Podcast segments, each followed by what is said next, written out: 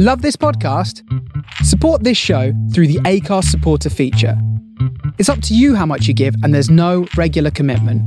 Just hit the link in the show description to support now.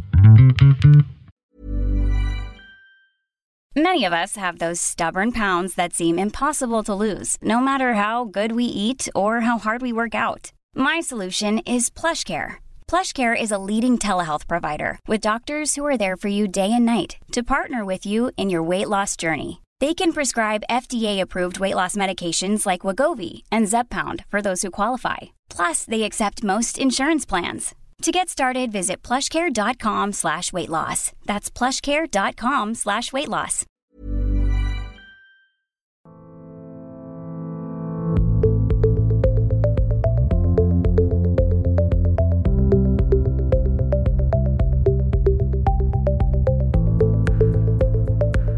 Welcome to That Healing Feeling. I'm Torsey and I created this podcast talking all things well-being, what makes us feel the absolute best in ourselves, and how we overcome challenges and heal with positivity and strength. I loved speaking to my flatmate Izzy this week on the podcast. We speak all about Izzy's journey with ADHD and mental health and how this has affected her throughout her life, from childhood to the present day. We speak about the challenges of being neurodivergent in a university setting and how this was what motivated Izzy to reflect on her mental health and learning methods, and this in turn led her to her diagnosis. We speak very openly about medication and therapy as forms of treatment, as well as exploring many other coping strategies that allow us to grow within ourselves. By having more open and honest conversations like these, we can build a world in which mental health has the awareness that it requires. We really hope that you enjoy this episode.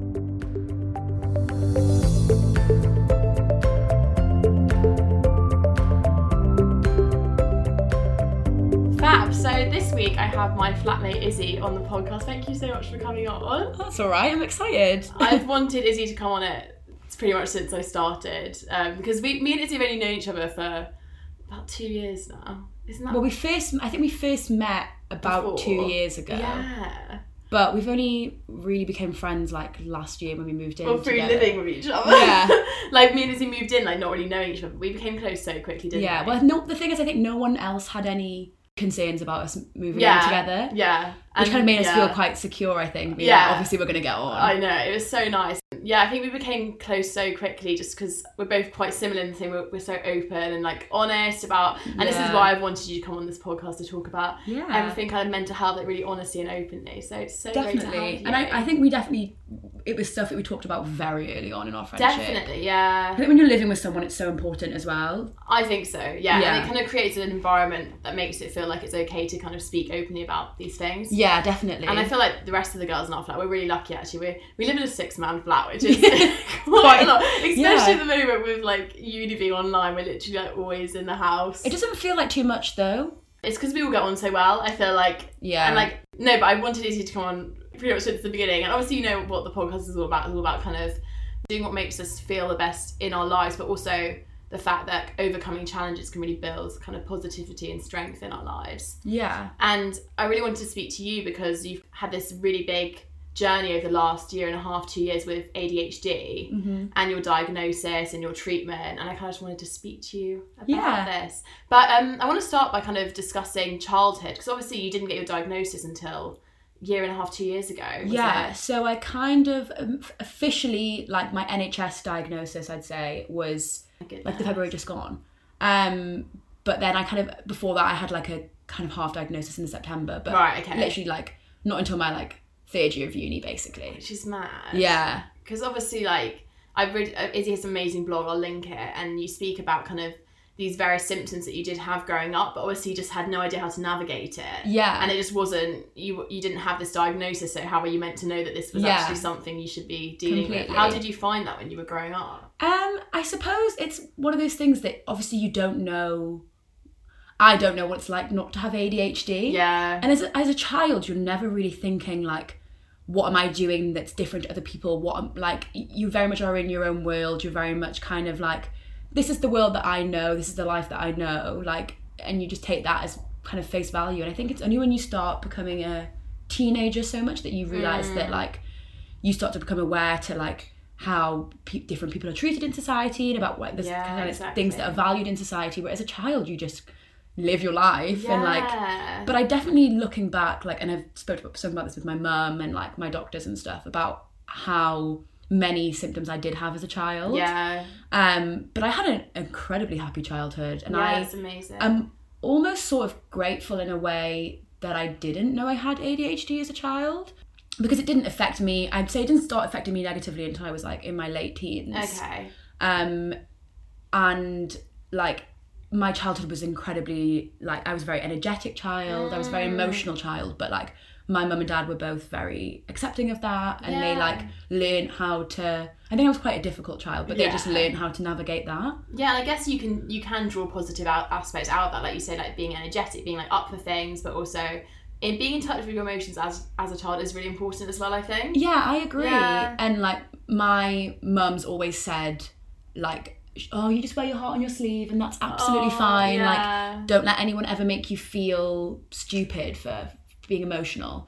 Um, which I think very easily could have had a parent who was quite um, cold or didn't really because some people just don't deal well with emotion Well, which is which is completely Yeah, fine like it's quite an over if someone comes to you crying that's quite hard Definitely. Whereas my mum and dad had to deal with that from a very young age of me crying about literally everything. Oh, Bless you. Which was that's the thing, people always feel really bad for you when you cry. People Yeah. feel really sorry for you. Whereas I think my mum and dad early on realised that this was just my reaction Because to I every- start to cry, you know. Yeah. This, every film that me and Izzy watched.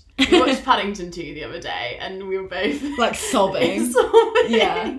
Crying is, I find it such like a cathartic release when I cry. well that's the point of yeah. crying. Yeah. And I feel like if you bottle it up, and if you are someone who does just like find that release in crying, I think it's great. Like, Yeah. Some people are so kind of like trying to hold it all in. Yeah. But actually, like, no, like, I feel like it's so important to kind of show that we can be emotional like that. And like, when we feel Yeah. overwhelmed, we, are, we can just cry and let it out. Yeah, even now though, I, when I cry, I feel so stupid if I oh, cry you about something. E- even, that's just an inherent thing. That, that, but that that's not me telling myself I think that's that. a society thing. it's thing. a societal it? thing. Yeah. Like I remember when I was in year three, I had a teacher who used to call me a fuss pot, and every every single time I got upset, she'd be like, "Oh, what's the fuss pot crying about now?" Like that was a forty year old, fifty year old woman.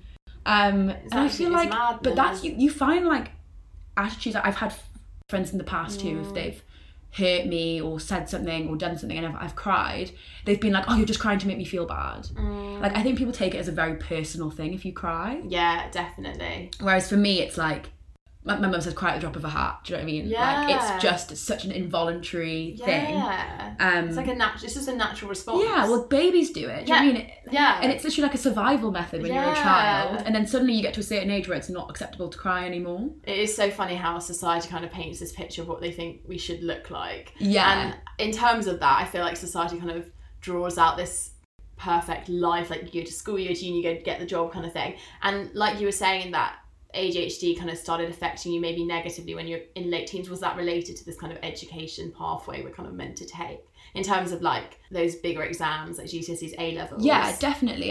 Well, so my whole time through school, it, it was definitely affecting me. Mhm. But I think in a way that I was always quite switched on and Mm-hmm. quite bright as a child.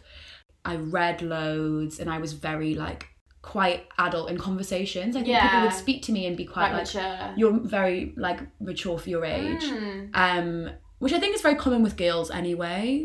Yeah, yeah. Kind of forced to become mature. But Yeah. I think then I had teachers who harnessed that, very much saw that in me. And even though I was on report at school and I like was very famously disorganized, and I remember being upset about it, but I never really felt like it was something that was going to be an issue in my Mm-hmm, life. I kind of remember being very like, yeah, I'm disorganized and, and that's me, but I'm smart and I'm clever Yeah, and I so care. smart. I remember commonly I would get like, did you have grades It's like um, report cards at school? They is kind of it's actually I was speaking to my friend um, Lucy. We did a podcast because she has anxiety disorder, and we were speaking about her kind of experience with that. And she said that the fact that they used to grade us in school, like they'd like group and like set us, and Yeah. it's just so structured in like how they define someone to be clever or You know, it's so competitive. competitive. Yeah, Yeah. it's really And it really, odd. like, I um know of people like who so in year six, um, I know someone who was put into um year five maths when they were in year six. right, okay, And like their self esteem. dropped a year down, Their yeah. self esteem is still absolutely yeah, destroyed because of that. At that age, I feel like we're like a sponge and taking in all these yeah, things. and if you're like, told that you're not yeah, good enough to be in the class that your rest of your peers who are your year six, who cares? yeah, Year six. I mean, come on, yeah. Like, but I remember like repeatedly when I was in school, like maybe year seven to year nine, kind of having um like grade, like we had grades and effort numbers. right, yeah, we had them as So like well. A to E, and then you'd have like one to five. yeah, we had them as well. And five was like doesn't attend. One is like ideal pupil. yeah, And I would repeatedly get A 4s Mm-hmm.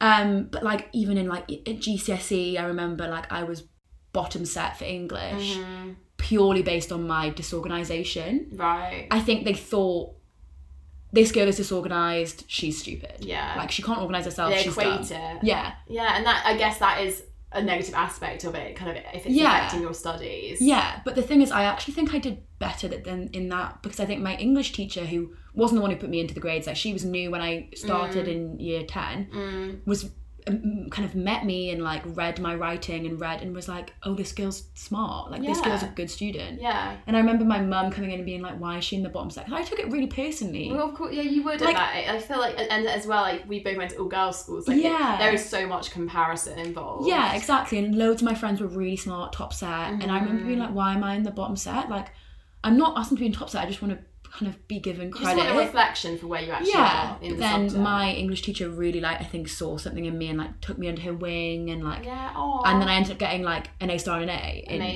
Amazing, GCSE. yeah. Um, but like, I I very much think that that's something that really sticks in my mind is like teachers very much equating being disorganized Yeah. and being kind of quite chaotic with being stupid. yeah, Um, and on the reverse, girls who had perfect coordinated notes and who like we're really organized, teachers immediately assume are very Yeah. smart, and that's not always the case. no, absolutely not. yeah, And I guess school, it's so kind of yeah, you're very supported by your teachers and they get very involved. But at uni, it's a lot more independent. yeah, study. especially history because you, Yeah. you really like. So I do history. Yeah. and So you- how are you finding it at the moment? um, it's a lot. well, even from the beginning of uni, I found it very difficult. Yeah. Um, which is kind of where my ADHD started to really show. Yes. Um, in the sense that you have to be very self-disciplined, very Mm-hmm. um, like self-motivated on your own time. Kind Mm-hmm. of have that. I'm going to do work today because I need to, not because someone's going to hold me accountable to it. Yeah. Exactly. Like you can't go and sit in a lesson at school and not pay attention.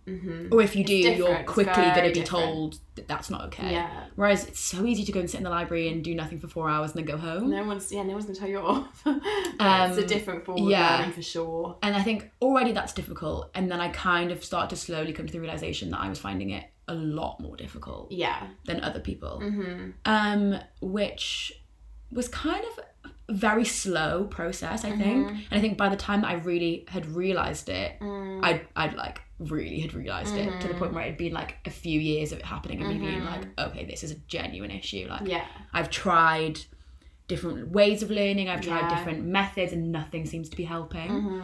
Um, so then I kind of was like, okay, this is something that I maybe should look into Yeah. which I think is a as an adult kind of recognizing that you maybe have like I don't want to use the term learning disability, but like a well neurodiversity is the Yeah. term I like to use, but kind of having a kind of um like anomaly in your kind of way of learning is very Yeah. hard to come to terms Yeah. with. In the same way, like realizing that you have depression or anxiety is Exactly. really hard to come to terms with. Um, but I also still think that finding out I had ADHD was like the best thing that's happened to me in terms of learning. Yeah, it's interesting to say because I remember when I found out I had dyslexia, I was I think 16, 17. Which is I- quite late. Yeah, which is quite late. And to be honest, I won't lie, like GCSE, I didn't have extra time then and I could manage because it was kind of, I feel like Yeah. the time constraints weren't as significant in those exams. Yeah. Um, I think you're given the too much form- time anyway. I was thinking the form of like how you'd answer questions in GCSE is a bit more kind of like, they were more like questions rather than big essays for me at least because I did like sciences and obviously Yeah. there's English, but like I'd always be rushed for those kind of subjects. But when I got to A level, I was yeah, I was struggling. But like you say, when I got diagnosed with dyslexia, I wasn't like, oh my goodness, this is the end of the world. It was like, oh, thank goodness, now I understand why that's been so Well, challenging yeah, for me. That's, yeah, that's a really big thing that happened to me as well when I found out I had ADHD. Because loads of people were like, "Oh no, I'm sorry." I, I was fine. yeah, Like it was a, sh- it wasn't even really a shock. Like obviously it was a shock because I never thought I had ADHD. I didn't really know what ADHD was until I No. started uni. yeah, yeah. Like obviously I did know what it was, but it was very much like you hadn't really looked into naughty it. little boys. Yeah, yeah. Like oh, or people very Like would- really energetic. I can't sit still. yeah, someone will have like a leg that goes a bit too like you know when people have like a leg that jumps up and down, Yeah, which I yeah, I yeah. have Yeah. obviously, but um people will be like oh like I've got ADHD, like very much Oh yeah, it's, kind of yeah, it's it's used as a term like to yeah, Yeah, like just- OCD yeah, is, to yeah. describe someone as yeah, Kind of a bit neurotic, Yeah, yeah. yeah, yeah. Um, and I never really had thought that that was could be something that could apply to me, and it didn't feel like something that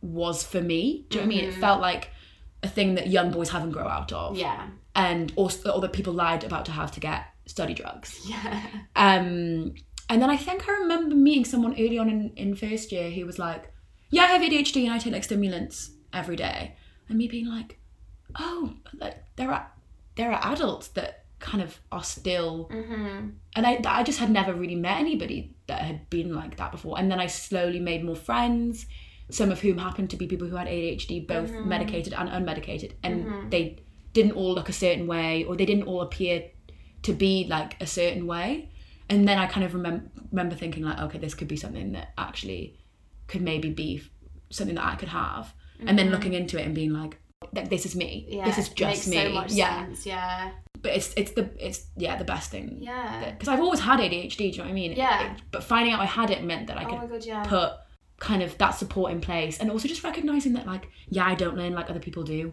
so what It's acceptance. yeah because i've been trying to like squeeze myself into this box Yeah, for 17 years of my life Yeah. 18 years of my life of however long i've been learning yeah, and then finding out that okay this box isn't for you but there's all these other boxes yeah.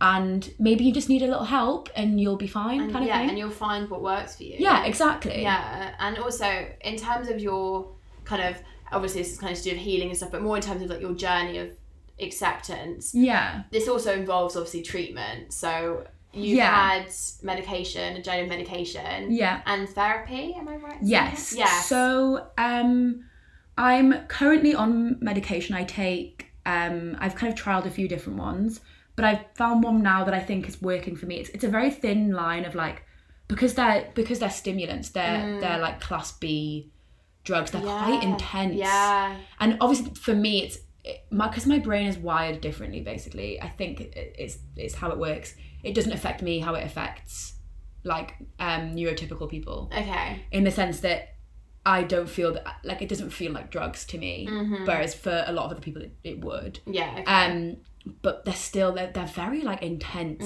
Mm. medications. Like they they kill your appetite and they can give you quite bad anxiety. Like it's very common to have anxiety and depression with ADHD. right. And I'm not sure whether that's because of the way that your brain is like chemically wired, Mm. or if it's because of the kind of impact of ADHD on on your life and that causes It's probably um, maybe a potentially bit of both. bit of both, yeah. Because I had anxiety very bad as a teenager. Yeah. Um, and I do think it was linked. I think it was Yeah, that I'm this sure anxiety was, of having yeah. to, to to fit into boxes that Yeah. I wasn't naturally Well, it kind, kind of. of puts you, puts you in a constant state of stress. well, yeah, Right, completely. Um, and I think so. I had I have like I've had therapy for anxiety. Mm-hmm. Um, but the NHS currently don't offer any. Well, where I'm from in Newcastle, Mm. um, they currently don't offer any form of talking therapy for ADHD. Right. you can tell when you speak to like the doctors and stuff that they were all very like kind of it, it's hard that's hard for them to have to tell you that they say like oh we, we, we're trying to set up a group therapy or Yeah. we're trying to do this but we don't have the money we don't have the funding Yeah. Um, which is very less indicative of like NHS funding in the northeast I think Well, in the north in exactly, yeah. general yeah, Yeah, but I think there's, there's the same thing in London I think it's very common in, in all over the UK that it's a very underrepresented um, kind Yeah. of form of therapy Yeah. But I, I'm quite I wish lucky. there was more emphasis. yeah, I, really quite do. lucky in the sense that my parents um, have offered like f- to, to pay for therapy and Yeah. stuff for me. Um, Yeah. And the university are very helpful as well. In an ideal world, we'd all have a therapist, and I think everyone Yeah. needs it. No matter who you are, get a Oh, therapist. I mean, yeah, Yeah. literally, that's what I would say. It's so funny because I was so anti therapy. I mean, you didn't ever, Izzy didn't know me when I, uh, before we lived together, so I was, I kind of had my mental health journey on my year out, and I came back to live with Izzy. Um, obviously, I was still going for a mental health journey now, but yeah, in terms of me leaving uni, and I was so anti therapy. Not as a thing for everyone, but as just for me, I was like, it doesn't work. I was like, it's not gonna work. I don't want to talk to someone about this. Like, this is my journey. Yeah. But actually, like, to anyone who knows me, I'm so pro therapy. Like, I honestly, it's the best thing I've ever done. And it just allows you to really just look within and also just develop those, like you're saying, those coping mechanisms that really just kind of break through those negative coping yeah. mechanisms. And also just to have an outside perspective. Even with a certain level, if you talk to a friend or a partner or a family member, there's always going to be this kind of, because we're self obsessed as people, people are always going to have this how do your feelings impact my feelings? How do your Mm-hmm. feelings, how how have I caused this? You're always going to immediately be drawn to that, I think. Definitely. Especially for parents, I think, as well, with their children. Especially, well, when I first kind of told my mum, I was like, oh, I've been speaking to people, I think I have ADHD. My mum was absolutely distraught. Yeah. Because she was, I think she was a very much a like, oh my God, I'm a horrible mother. How have I not noticed? Yeah. Not in that kind of, not, not a toxic way, just in a very like, a guilty way. Yeah, yeah, definitely. Um, and then now she's so understanding, Yeah, and she's even incredible. like through me getting diagnosed, she's very much seen a lot of my kind of tr- traits in myself that she's like recognized Yeah. in, in herself at my age. No, it's, it's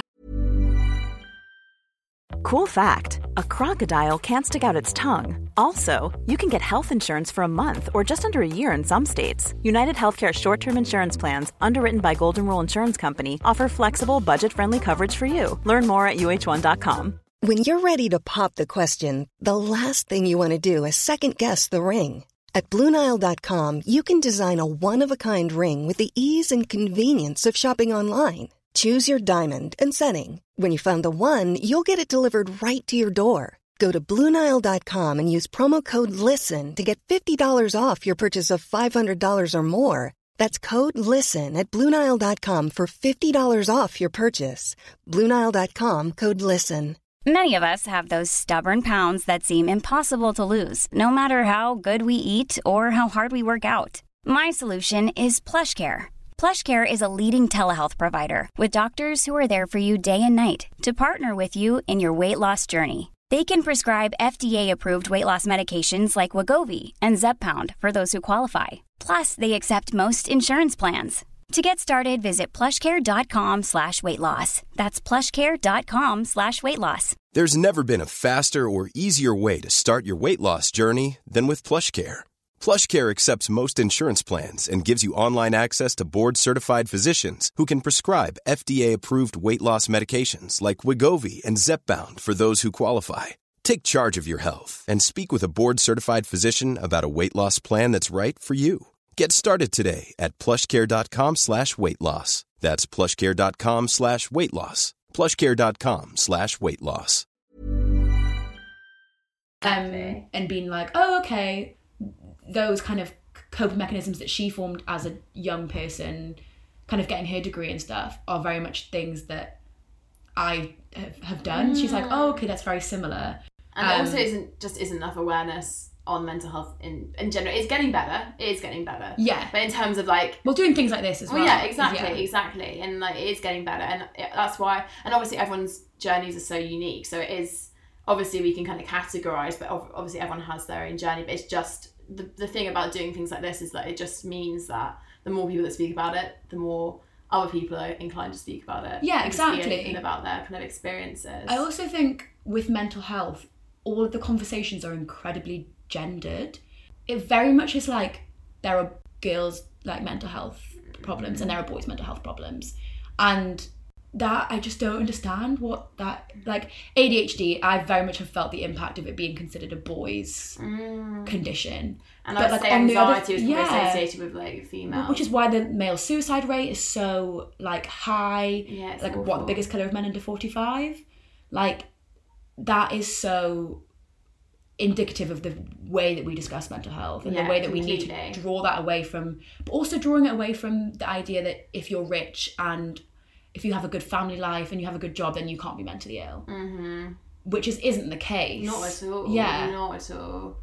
Yeah. or if you've got this far into uni or if you've got into uni then you can't have ADHD or if you have a messy room you can't have OCD and these are just like I think stigmas that we very much need to but I find myself thinking things like that and then being like what why do I think that like this Well, is yeah, it's just it's because of the construction of society. Yeah. and it's it's kind of starting to take down those walls that Yeah. do, that do yeah, kind of within yourself and then mask these yeah, things. definitely. In terms of your strategies for coping, Mm-hmm. what would you say? Let's say someone who's listening has kind of come to terms that they have ADHD. What would you say in terms of your strategies have helped you? I mean, obviously everyone has different strategies. Yeah, but- definitely. Um, I think it's very much the first thing for me was accepting that ADHD wasn't just a kind of problem that was affecting me academically. It's it's it's my whole life, Mm-hmm. everything about my life. But not that's not in an all in a negative way either. Like there are so many things that I think are like really great about having ADHD in the, in the sense your brain works differently. But it's I think it's just about understanding that first, being like, okay, I need to accept that my brain maybe doesn't work in the same way that other people's brains do, and that's fine. Um, not beating yourself up, I think, is a very Positive important. self-talk, Yeah, completely. because it's so easy to to beat yourself up for stuff. Well, yeah, I mean, we're the first person to speak to ourselves negatively, right? Like, yes, we're Very- so critical. Yeah, and very much imagining things you say to yourself, how you would feel if someone said that to your friend. Yeah. you'd be like, "Oh my god, you're vile. Like, get away from it. you are yeah. horrible." Yeah, complete, Yeah. yeah, completely. And that's actually such a good way to look at it. Yeah. Kind of, yeah, and it's, yeah, just talking to yourself like you would talk to your best friend. Yeah. That's exactly it. exactly. Yeah. and just think of yourself as this person who is like just trying their best and like Yeah. as long as you feel like you are trying your best it's very e- i find it very easy to sometimes give myself um too much leeway with things and to know the difference between being kind to yourself and excusing toxic behavior Yes. Yes, Um, that's very key. because actually. the more you excuse toxic behavior the worse you're just you're the worse you're going to feel like if i lie in bed all day and don't do anything and then i'm like oh i just needed it i just needed it but then it's like did i need it or was i just enabling behavior Yeah. that's going to make me feel and worse there will be some days where you do Just actually need need, it, it, but and- there yeah. will be others where that's not beneficial. that's not the case and Yeah. you're just going to make yourself feel worse Yeah, and you are just kind of giving in to that I, I do live in a society that values labor and jobs and money and i need money to live and Mm-hmm. i i know i need i know myself i know i need to be successful i need to have that in my life Mm-hmm. like i'm so, i'm not somebody that can just float through life and kind of doing the bare minimum because i know that i don't feel fulfilled in Mm-hmm. yeah, that way Yeah. and if I want that, which I do, I need to kind of recognize certain toxic behaviors that Yeah. are stopping that. Yeah. Um, and obviously, medication and therapy and learning tactics are all very helpful. And there are so many, There's many steps along the way. yeah, there's so many systems in place as well that can help you, Yeah. but only if you want help, Yeah. only if you want yeah, to help you want yourself. you need yeah, you need to Yeah. have that kind of goal of yeah, if you just lie in right? bed and you're like, oh, well, I'm got ADHD and I can't do anything and I'm never going to be able to do anything, then you're never Yeah. going to be able to Yeah. which is so easy to feel like that. It's No, so oh incredibly yeah, easy to feel like that. is, And it's not it even is. it's not easy at all to even get your head out of that. Like I think that entirety of last year I was very so much in challenging. that headspace. But like like that that's what I literally draw attention all, throughout all these episodes in this podcast is that like even though it's the most challenging thing, but you do just build so much awareness, so much strength yeah, through these kind of Yeah. challenges, and we're so young. so like the fact that we can be aware of these kind of, and I know we're always we're kind of classed as this snowflake generation, like yeah have too many kind of feelings, like too much reliance on this kind of thing. But actually, like we're going to be so much better off because at this young age we, we've developed this awareness of these things that don't aid our lives and that do aid our lives. yeah exactly. Um, and I think especially over the last few months with the like the, the lockdown and Yeah, I want to get onto COVID, that. yeah, um, it's very much brought a lot of things to the surface about. I think for for everyone our age about what we want and what we value in life, and Completely. also like realizing that we as a generation have it incredibly difficult. I yes, think, completely.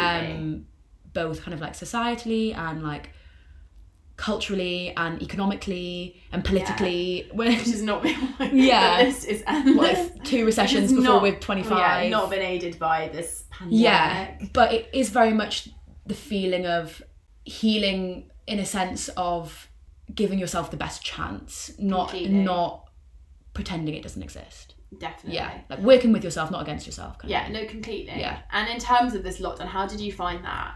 Um, I emotionally, I actually found it surprisingly easy. Okay. Um, I think from an anxiety perspective, I responded very well to it in the sense that all kind of my family, my closest, were all around me constantly. Yeah, I knew where they Yeah, were. I knew what was happening. Every, we were there for each other. Like it was nice to have that time with my mum and dad, and to kind of like it was nice that I knew all my friends were on their phones. Everyone was staying very in touch with each other. Yeah. Um, I think, but then also uh, from an ADHD perspective, I I very much was in a big kind of wallow of not having that chance to exert all my energy and then just internalizing that and very much my brain was just on 100% power all the time Yeah. like thinking thinking thinking like Well, constantly yeah. needing something to Well, do yeah, to entertain we were just, myself like on our own for so much of the time. Like, Yeah. I think for people who do find it hard to be alone, it was a really challenging time. yeah I couldn't imagine even Like being being by alone yourself with your thoughts. Yeah. Yeah. Right. especially if you don't get on with your family or you don't get on with the people you were with. I think I was very lucky in that sense. Yeah. I went on lo- lots of walks, which was really nice, which is really not something that me and my family would ever have done No, before. it did kind of build a few new behaviours into people's lives, I think. And something I did actually want to get onto as well is that um, we've been doing a bit of yoga recently, Yes. and you were a big swimmer growing up, Yes. and I've spoken in this podcast about how exercise obviously is beneficial physically, but Mm-hmm. I think there's much more emphasis needs to be drawn on the fact that it is so amazing for mental health. And have Yeah. you found that that's been benefiting your mental health? yeah, definitely. I, I I always joke that I hate how much better exercise makes me feel. because it, I, I'm not somebody that exercise comes naturally to. I'm mm-hmm. very much a theatre arts person. Mm-hmm. Sports are not my game, if you pardon the pun. But Very good swimmer though. yes, well, I, I swam. Well, I think I think my, I as a child I did a lot of sports. Um, and looking back, I was always like, why was I so sporty as a child? And I just don't want to do it now. And then I realized it's because I had ADHD and because Yeah. my mum and dad were just like, get her out of my hair for te- like an hour. and run around the park. Yeah, but like my Saturdays would be like I'd swim in the morning and then I go do gymnastics and then I go trampolining and then I go do diving. Yeah. Like so it sounds like my childhood as well. yeah, so sporty. from a very much a kind of like I had so much energy and as a child Mm, I burn off. I couldn't really do anything but sports. Like, yeah, yeah, I was very much like I would cartwheel everywhere and I would run and I would always Yeah, be doing like yeah, yeah. gymnastics and yeah. and like just on my bike and like Mm-hmm. always falling over and exploring and stuff. And I very much, I think that's maybe such a big part of why I had such a happy childhood. Mm. Because now I realize when I do exercise how like amazing I feel after I yeah, yeah, completely. Um, but I think when you put that pressure on the physical sides of exercise, like you're never seeing a physical difference after one exercise session. You, you're just Yeah, not. you'll lose the like present benefit you get from it if you only see it from a physical Yeah, perspective. which I completely respect people who do who can do exercise for physical benefit. yeah, like people who can get six packs and who are like people like you who are so physically fit that I'm just like it amazes me I because I'm but I'm just very sweet. never going to be one of those people. Um, but very much using exercise as a way of mental relief. like meditation kind of right. Yeah, well, it is, well, that's what I love about swimming. yeah, it's oh, swimming is so meditative. Yeah. Oh my goodness, it's just it? you. By yeah, I just love that you you put your phone away. It's just you and your body and the water, and you can very much you're on your own time. It's not competitive. Like if you're just doing it for like leisure, you're on your own schedule, your own time. You're there, and like it's very, it's it just it feels so good for your brain Oh, yeah, when you're finished a swim. It's very like you get in the water, you do your swim, you're done. It's got a very much a beginning and an end. It's like very much a segment of your time that is dedicated just to you and Mm-hmm. Yeah, your it's great. Oh. yeah. And I love it. I think it's but yoga's very similar in that. Yeah, And it's it's, got- it is really good at got a- yoga. an arc to it yeah, where it has a beginning, a middle, and an end. yeah, I love it. Yeah. Whereas a run, so much for me is like, when is this going to end? The Yeah. moment I start running, I'm like, when is this going to be over? I guess that, I think for me growing up, the running was great actually because it did actually because I went to running clubs. I'd it would be like warm up session, Yeah. down, which is a bit. But I, I can understand how like just like going on a run can just be a bit. Yeah. it's not for everyone. Oh my god, like with exercise, especially when we're coming from a mental health perspective, don't just do a form of exercise because you think it's the best or like it seems to be the best. Do what's best for you. Yeah, and I did can't so state many that enough. rogue sports when I was younger. Yeah. Like, well, like we about how I did diving. Yeah. Everybody thinks it's absolutely hilarious because I it's just such a thing that I'll drop into conversation. Like, oh yeah, when I used to do diving. And My everyone's like, diving career. my illustrious diving career. Um, and that was very much just a marriage of the fact that I did gymnastics and swimming. It's just not for competitive reasons or for like I did competitions and stuff, but like very much just for the fact that like it makes you feel good and it's fun Exactly. and not to put too much pressure on like I did this much exercise today, I did this much. And if you go Yeah. like a week without doing some exercise, that's fine. It's fine. It is. It's yeah. fine. It is completely fine. Um, and for some people, that'll drive them crazy. But I do think actually that in my own journey with it, uh, my mental health has been so much better since I've let that pressure go from it. Yeah. So now, even though I do find it, I won't lie, Izzy is right. If I if I like get home, I haven't done training the day, and I'm like, oh, like. Want to do a Just feels like workout or something. something's off. But like, it's actually a massive kind of for me. It's kind of a triumph, which sounds ridiculous, I know. But for me, it's kind of a triumph when I get home from a busy day, I haven't trained, and I'm like, you know what, gonna have a day off. Yeah. Like for me, that's a triumph. Which it is. Which and it is like, and that that that actually makes yeah, it releases that pressure, yeah. and it's that's what makes me feel good. Is actually kind of knowing that it makes me feel great. Yeah. But if I don't, I don't have to do But it. it's going back to that like self care, but not to the point where it's toxic. exactly. thing. Exactly. Where recognizing that you have behaviors or that you have things that you like to do for self care, but not letting that them control you. Not being like, I need to have a day in bed today because Mm-hmm. Yeah. of this, or I need to exercise because otherwise this yeah. will happen. Yeah. um, and kind of letting that and remembering that it's self care and should never make you feel like if I lie in bed all day, I feel awful. Mm-hmm. I feel awful. But then in the beginning of the day, I'm like, oh, this will make me feel amazing. I'll feel great, and then I Yeah, feel awful, and then I'm like, why have I done that? Yeah. And it's just learning through those experiences. Yeah. Is, is how we break out of them. Everyone makes mistakes. Yeah. Everyone does things, Yeah. and they're like, why did I do that? I mean, yes. That's what makes people human. Yeah, exactly. and do you know what? You'll make those mistakes three, four, five, a million times. yeah. But as long as you can recognize, okay, I shouldn't have done that, and next time remember Just that. grow from it. Yeah. Grow from it. Exactly. Um, and yeah, I think that's a very important thing with like with self care, no matter what kind of form that takes. Mm-hmm. ultimately it literally is just considering these activities and being like am i getting more of a benefit than a negative from Yeah? And that- completely. yeah that's it Completely. yeah Yeah, I hate how much better exercise makes me feel, but it's also about like I'm very much learning, getting back into that thing of being like exercise doesn't need to just be running yeah or the gym. oh my god completely yeah. yeah i'm not a gym but i, I don't have a gym membership No. people would be so surprised with that i just don't feel the need no, I don't. i'd way prefer to go on a bike ride outside or go on a run Yeah, outside or just do a workout in my room but like also things like tennis. it's movement that makes you feel good and that's yeah, exactly. yeah, amazing Exactly. i could literally talk to you for hours I know. I'm classic ADHD rambling as well. okay, so we will get on to the three final questions now. So the first one is what is one thing that you do daily to feel your best? I think for me, I feel my best when I um, get dressed and I feel like I look nice. Mm-hmm. And I know, I, I think I had a That's what big, I've always said. Yeah. Yeah. I had a big, I think between the ages of like, maybe like 18 and 20, have, had a big thing about, oh, like looking good. I shouldn't have to look good for anybody. I shouldn't have to. But then I actually realised that I like to look good for myself. I'm completely the same. Yeah. Like, wearing makeup and stuff, like sometimes I'm at home, my parents are like, we don't need to wear makeup So It's like, I know I don't need to. I love it. Yeah. I love wearing makeup. I love wearing makeup. I love. Yeah. I have. I'm. I'm so interested in fashion. Yeah, I Izzy has a great fashion sense. I always steal her clothes. I. I feel like I. It's such a way for me of being like, this is who I am. it's expression. yeah, completely. And it's such an easy way to express yourself. Mm. Um, and I think that's yeah, getting up, getting dressed, feeling like I look good, feeling good about myself, feeling like I can walk into a room and be like, I'm ready. Like this is who I am, and this is why. Start your day in the best Yeah, way. definitely. Amazing, perfect answer. So, second question is: Is there a goal or a way you want to grow in the next year? I think, yeah, just be more forgiving of myself and kind of really listen to mm-hmm.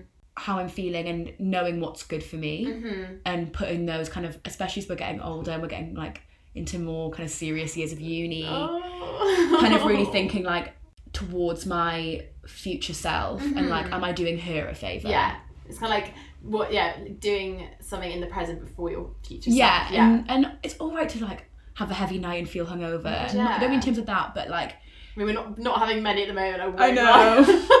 So sad. So sad. um, but really kind of like i think fostering kind of healthy mindset healthy relationships realizing who's good for me who is kind of aiding my life in a way that yeah. i think i always very much think like surround yourself with people you would, would, would want to become I think it's such a skill to like be able to discern between who's aiding your life and who's actually hindering your life. And It's a difficult thing oh to come to terms with. it's, I think I'm also I always want to see the best in everybody. Yeah, I always same with me. want to give people five, six chances. Mm. Um, but it's really realizing that like that this person is not someone I want to become. Mhm. Um, and but also being forgiving of people around you and, and Yeah. realizing that everyone is having their own battle, especially at the moment. That we're in a very prime part of our lives right now, of really kind of Definitely.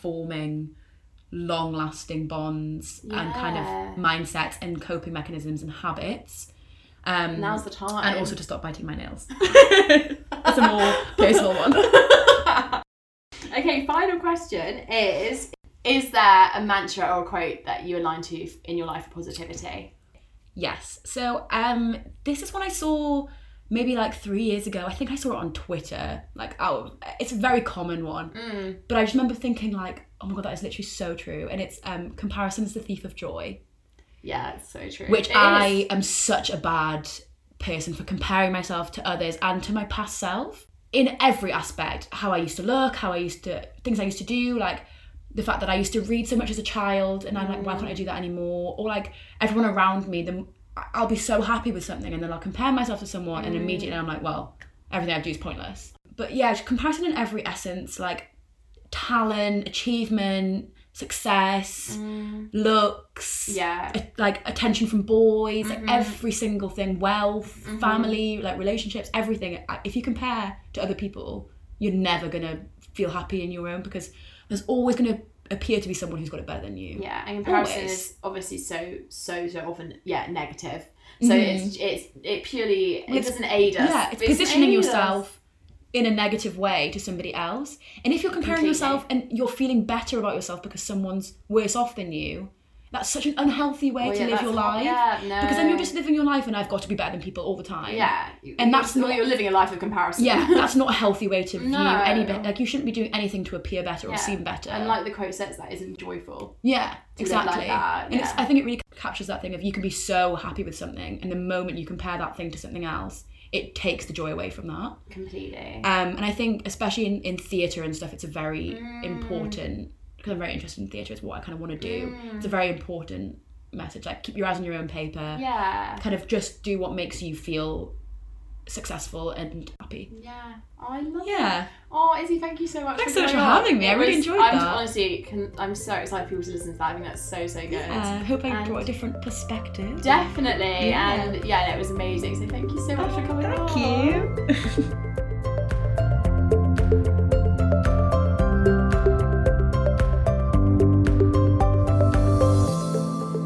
I loved speaking to Izzy all about her journey with ADHD and how she has responded to her diagnosis with such positive self growth. Have the most lovely day today, wherever you are.